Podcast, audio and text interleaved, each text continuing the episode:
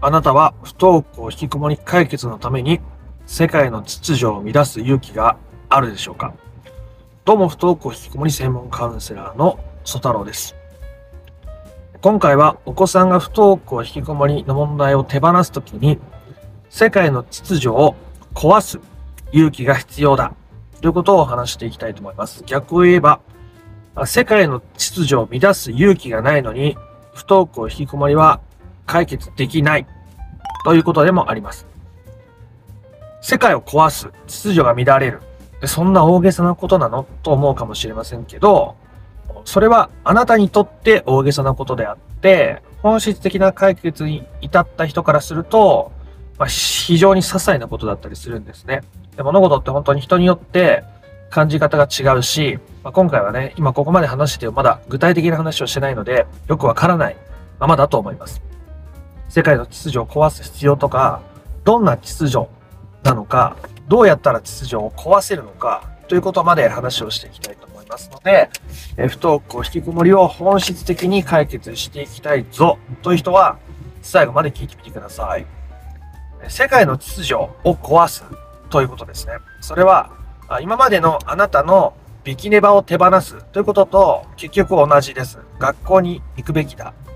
YouTube は見すぎてはいけない。えー、子供に勉強させねばならない。とか、そういうべきねばですね。このべきねばを手放すという時に、同時に大切なのが、あなたが、親御さんが自分自身に持っているべきねばを手放すということです。でこのべきねばっていうのは、その人にとっての国の法律みたいなものなんですね。その人にとっての法律みたいなものなんです。例えば頑張って仕事をするということが良しとされる価値観の強い人にとっては、価値あ頑張らないっていうことは許されないことに相当するわけですね。それは自分を裁く材料になってしまうわけです。その人はむしろ頑張らないことの方が難しい状態に自分を追い込んでしまっている可能性があるということですね。頑張りたくて楽しんで頑張ってる人は、それで充実を感じれる人は、全然いいですよ。それはそれで素晴らしいことだと思うんですけど、本当は休みたいのに、休んだ方がいいのに、えー、頑張らないといけない。仕事があるから、時間がないから、と言って自分を押し込んでおいて、それでいて子供に対しては自分らしく振る舞って自分の人生を歩んでほしいという、自分にできないことを子供に求めて、子供にそれをさせるなんて、甚だ無理な話だということですね。あなたが自分の法律を変えない限り、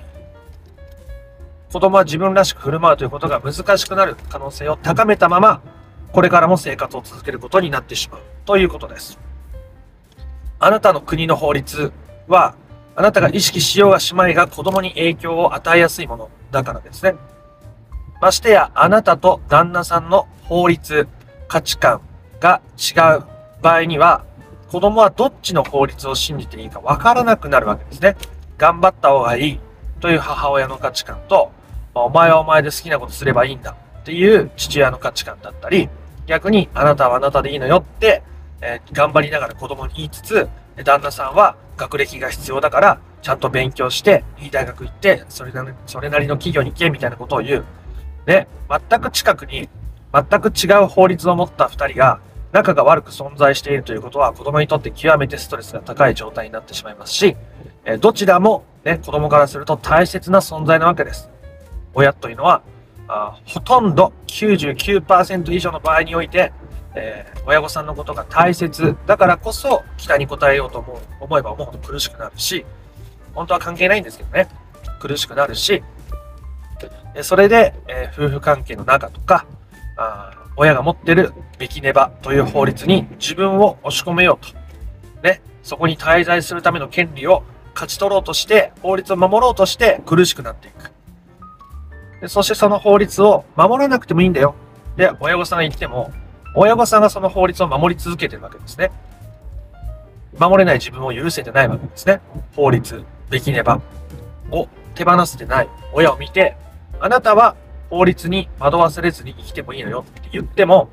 伝わんないですよね。だって親がそれだ、その価値観で生きてるんだから。あなたにとって、このべきねば、頑張らない、家事を今よりも手を抜く、旦那さんのご機嫌を伺わずに自分の機嫌を伺う。自分の本心に従って生きる。ということは、非常に難しいこととか勇気がいることだということはわかります。それをしたら、世界が成り立たないってあなたは思い込んでいるからですね。実際はそんなことはないの。あなたがその世界を信じて、えその世界に居続ける限り、え不登校引きこもりの本質的な解決ということをすることができないでしょう。あなたが自分をべきねばに押し込めば押し込むほど、不登校引きこもりの問題は難しく悪化していってしまうのです。だからこそあなたに、あなたの世界の秩序を壊す勇気がなければ、不登校引きこもりは解決できないということになりますね。あなたは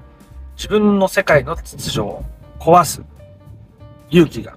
あるでしょうか？そこまでして不登校引きこもりを解決したいと本当に思ってますか、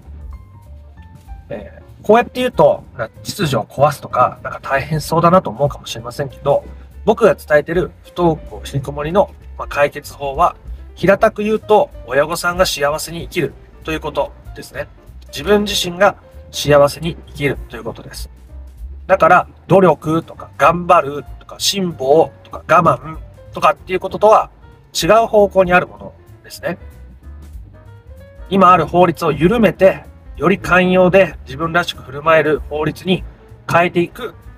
と言ってもいいですね。自分にもっと優しく、なんだったらダラダラして過ごしたり、自分の好きなことに取り組む時間を増やして、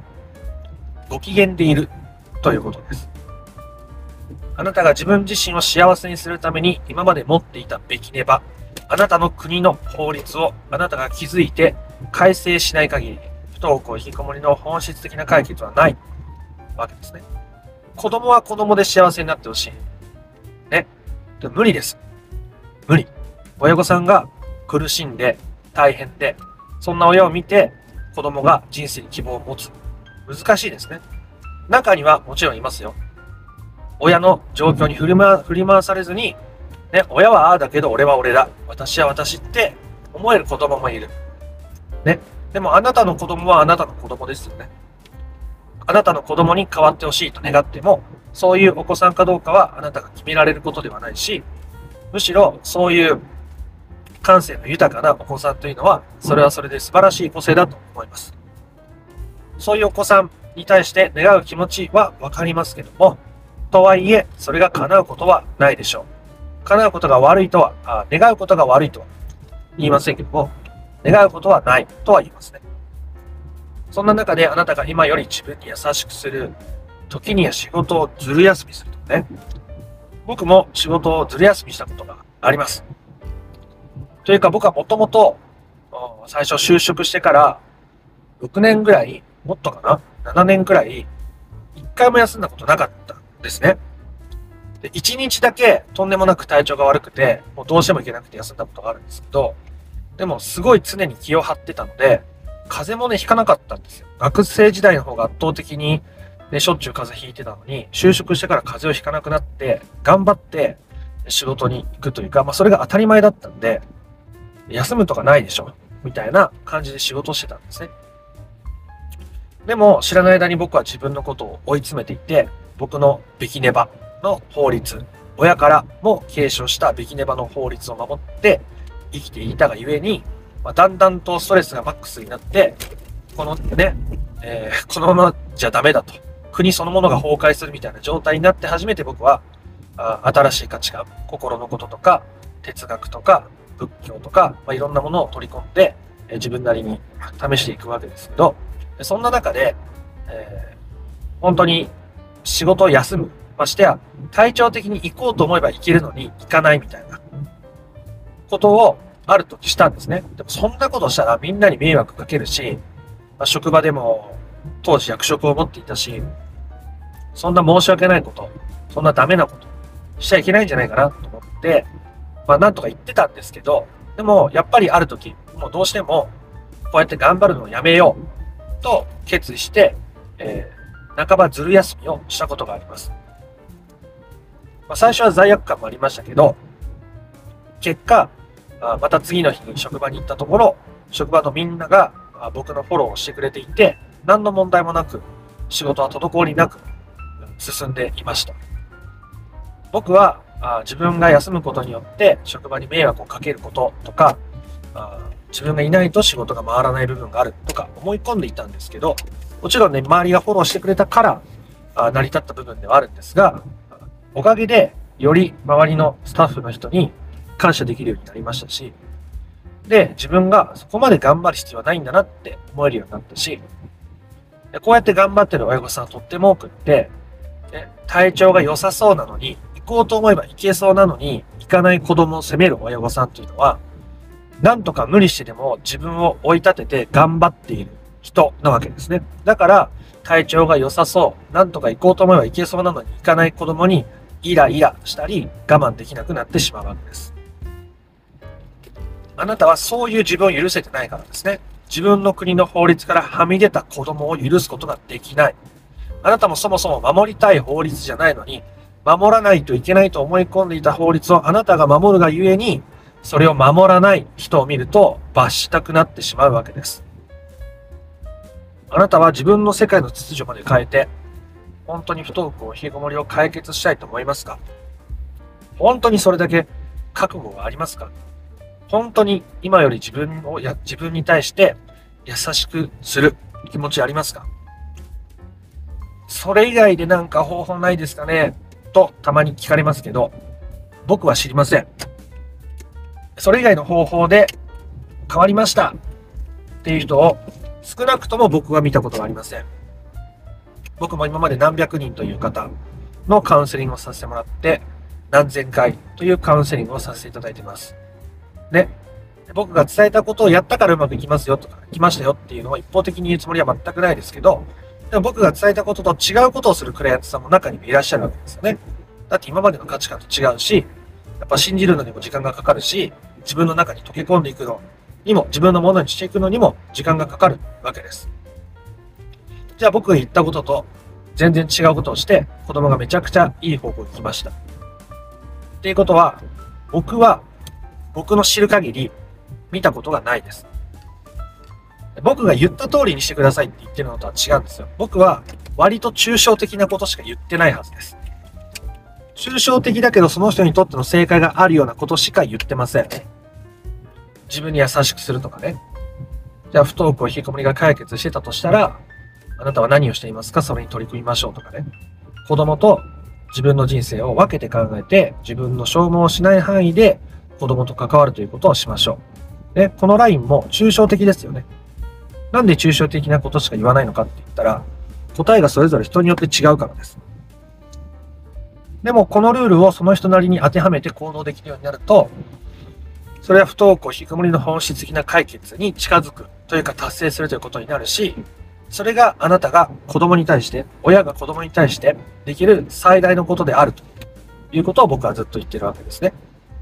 ただその時には、あなたが今持っている、今まで積み重ねてきたあなたの国の法律を破る、秩序を乱す、世界を壊す必要が出てくるということですね。その覚悟があれば、あなたは不登校引きこもりの問題は本質的に解決できるでしょうが、その覚悟がなければ、不登校引きこもりが本質的な解決に至る。少なくとも僕が言う不登校引きこもりの本質的な解決に至ることはない。ということは伝えておきたいと思います。もしあなたがこのルールを手放したいのであれば、あなたのペースでもちろんいいですね。少しずつでも自分の秩序、今まで持ってきた思い込み、価値観を手放して、今より自分に優しくしたり、今より自分を幸せにしてあげたり、今より自分を楽しませてあげることがとっても大切になってきます。あなたがどんな小さな一歩からでもその道を行くなら、そこには本質的な解決が待っているはずですね。ということで、今回の話が良かったなとか面白かったなと思った方は、いいねやコメントをしてみてください。そして不登校引きこもりの解決法について順序立てて知りたいよという方はですね、説明欄の URL から公式 LINE に登録していただけると、不登校引きこもり解決のための三種の神器という動画セミナーを無料でプレゼントしておりますので、よかったら登録してみてください。